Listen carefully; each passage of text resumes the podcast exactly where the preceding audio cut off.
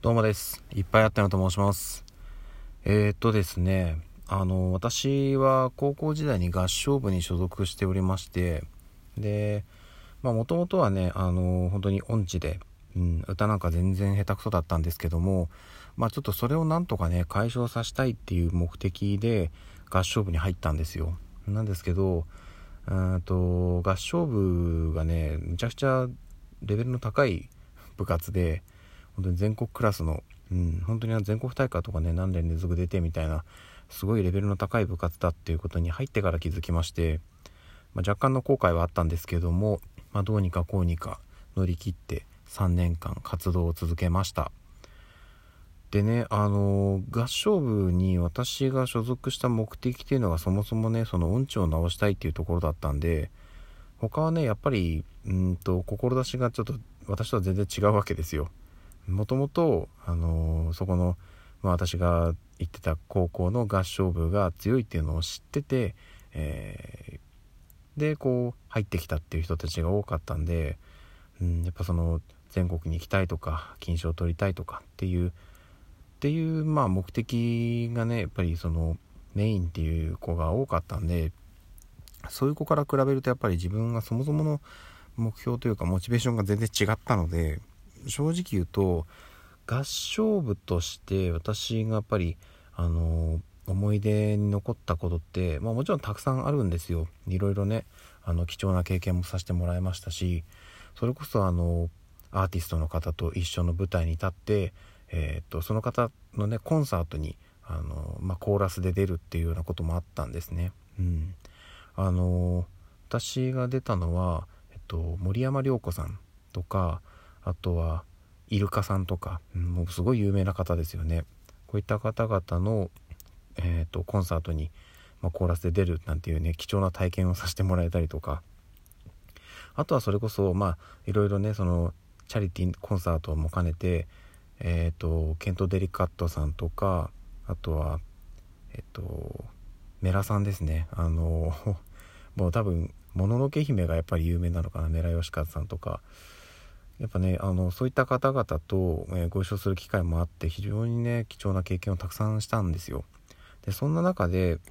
私がやっぱり合唱部の一番の思い出ってうんとまあこれをね言ってしまうとまあ以前にもねこの話は実はしたんですけどもえっ、ー、と一番の思い出そこなのっていうふうに 思われちゃうんですけどあのはっきり言います。あの合唱とは直接実は関係のないところにあの自分のなんかある種まあターニングポイントですね。そこがあったのでえっと話をさせてください。あのですねえっともともと私は合唱部の1年生の時にうんと多分もうこの1年で部活を辞めようというふうに思っていました。というのもやっぱり周りはね上手い人ばっかりだしうん先輩がねこういろいろ教えてくれるんですけど全然ついていけないんですよね正直。言ってることはなんとなくわかるんですけどそもそもの何て言うんですかねスタートラインが他の方と違うのでそれもあってなかなかやっぱりこう馴染めない。で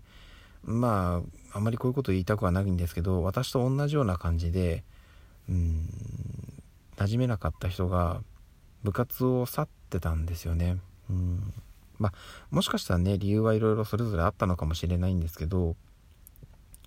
えっ、ー、と同学年の部員がねちょっとずつ減る中でなんとなくわかんないですけど私の勝手なイメージですけど2つのグループに分かれてる気がしたんですよね同学年が。で、えー、2つのグループに分かれていて要はそのなんとなくその先輩とうまくやれているまあ陰と陽と言いますか 明るい方のグループとあとはなんかねこううまく自分の何でしょうねポジションを見つけられずに、うん、先輩とも馴染めずにうまくできない方々。でそういうグループがあって私はどう考えてもその後者の方にいたんですよね。でまあそれが一番その分かりやすく出たのがその年に一度あの定期的な演奏会があるんですけどその中でまあとあるワンコーナーでなんかその何て言うんですかね何部かの構成になってるんですけどその中の一つの部でえっ、ー、とちょっとなんかあのまあお楽しみコーナーじゃないですけどあのまあ聞いてるお客さんもすごく分かりやすい誰もが知ってるような曲っていうのを、えー、取り上げるコーナーがあったんですね。で1年の私が高校1年生の時はジブリをやったんですよ。でまあそれ自体はねすごく面白かったんですけど私はそのなんかそのジブリの歌を歌う中で周りがそれこそなんかコスプレをしたりとかなんかちょっとこう前で寸劇をやったりとか何人かが出てってっていうのもあったりしたんですね。でそれも面白いじゃないですか。で私は役がもらえなかったんですよ。うんあの男性はね女性に比べると人数が少ないので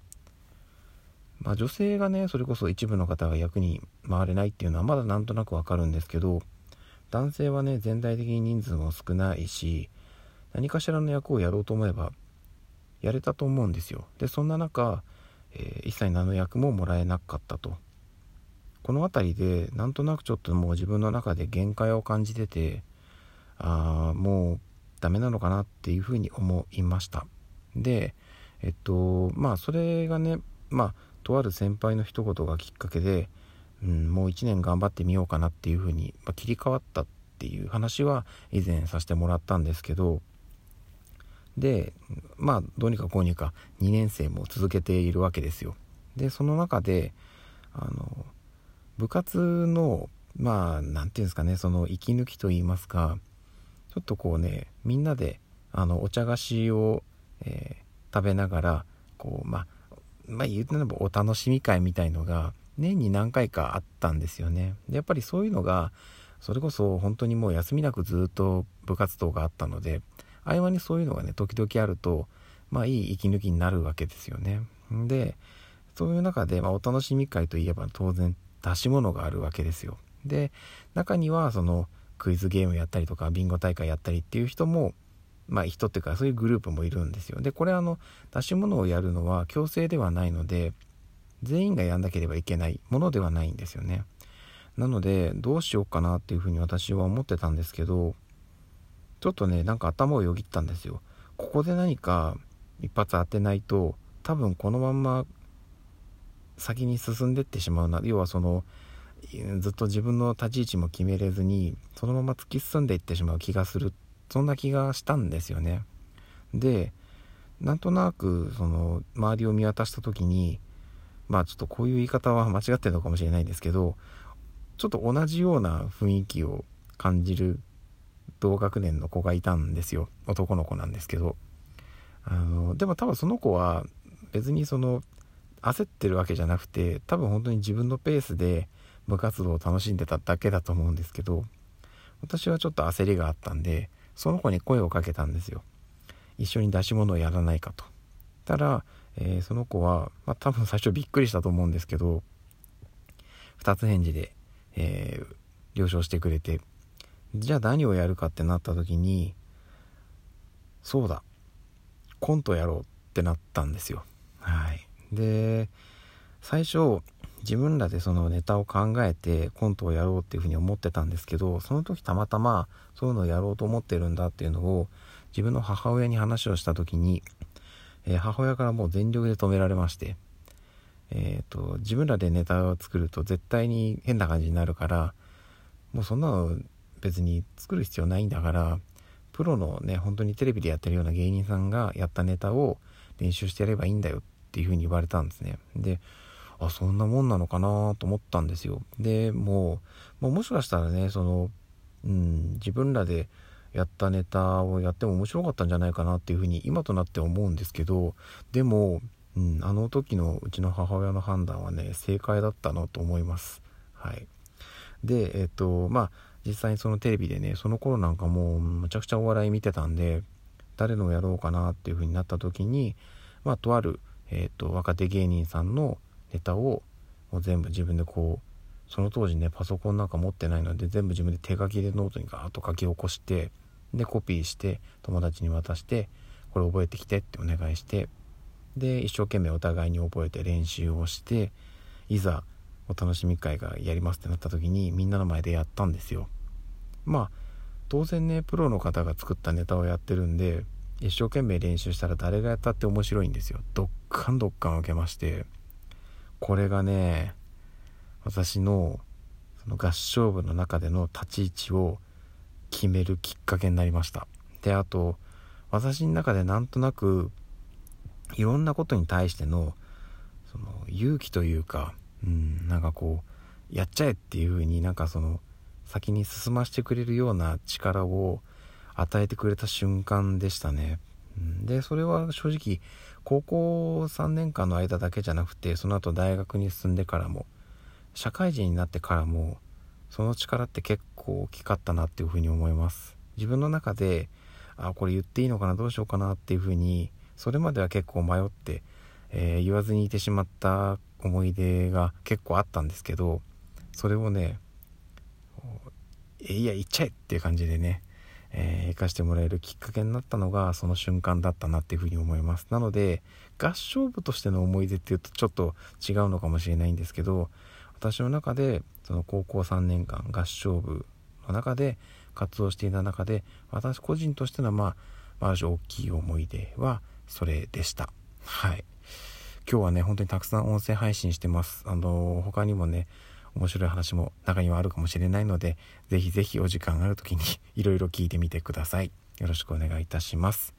はいということで私の合唱部の一番の思い出を話しさせていただきました。ではでは。